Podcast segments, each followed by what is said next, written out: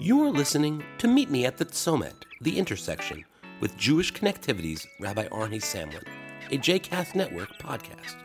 For more information about Jewish Connectivity and Rabbi Samlin, please visit jewishconnectivity.com. For more information about other JCast Network podcasts and blogs, please visit jcastnetwork.org.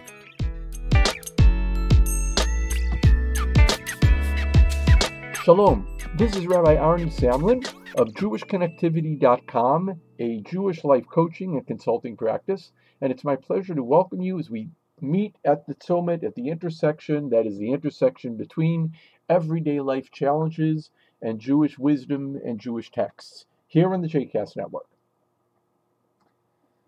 We're struck recently by the amount of violence, interpersonal violence and international violence that just keep, seems to keep continuing.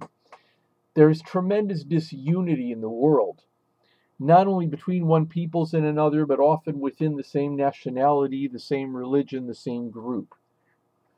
From a generation that believed in peace, love, and understanding, or that heard the now famous words, Can't we all just get along? We just seem to be farther and farther from that goal. How are we ever going to get there? I believe that a lot of the conflict stems from a mindset that says that there is scarcity in the world, scarce resources, whether those are money, food, or any number of other resources. And that we need to fight one another over those scant resources rather than cooperate. In the other competing worldview, one which says that there is more than enough to go around, that there is abundance, the idea that we could collaborate, cooperate, because there is enough if we just learn how to distribute it better, uh, that really allows for greater cooperation and greater getting along. But we just don't seem to be there yet. How are we ever going to get to a point where we really understand how to collaborate, how to cooperate, and how to bring ourselves together?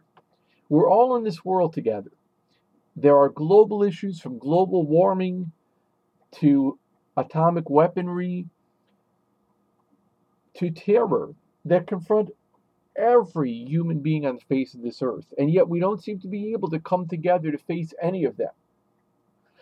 I want to reflect for a moment on the upcoming holiday, the holiday of Sukkot, celebrated by Jews around the world in just a short time. There is a practice on this holiday of bringing four distinctive types of produce together and using them to celebrate the holiday. The lulav is taken from a palm tree. The palm, of course, gives forth fruit that has a great taste, and yet there's no odor to the palm branch itself. There is the etrog, which has both taste and odor. And then between the aravot, the willow branches, and the hadassim, the myrtle, you have those things that have either no taste or fragrance, or which have only fragrance and no taste. These are all different, totally different kinds of characteristics, according to the rabbis. Therefore, by bringing them together, what we're in effect saying is that it takes all types to make the world that really, if we only proceed with one type of human being, we're not getting anywhere. Research on how teams work together in work environments tend to say the same thing. We know from research that when people of all the same characteristics get together, work just doesn't seem to get done. But when you put in a variety of different approaches to work, that's when things start to really happen. I'm going to take this analogy of the four types of produce, the arba minim as they're called in Hebrew, and apply it to humanity and to our world. It's only when we start bringing people with different opinions, different viewpoints, different characteristics, that we're ever going to be able to collaborate and cooperate together. And that indeed is our purpose in looking at the four minim. We need to look at our world in a similar kind of way. Any group by itself is not enough to solve the world's problems.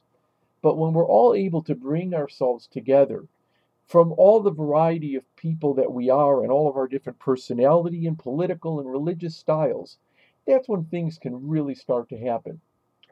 My question and challenge to you is what will you do in the year ahead to bring people who are different than yourself into the mix when you're trying to achieve something? How do you manage to work around the differences and really bring people together? And think about it. We'd really like to have your input either on the Facebook page of JCast Network or on the Twitter feed of Jewish Connective. Help bring the world together and let's make great things happen. Shalom.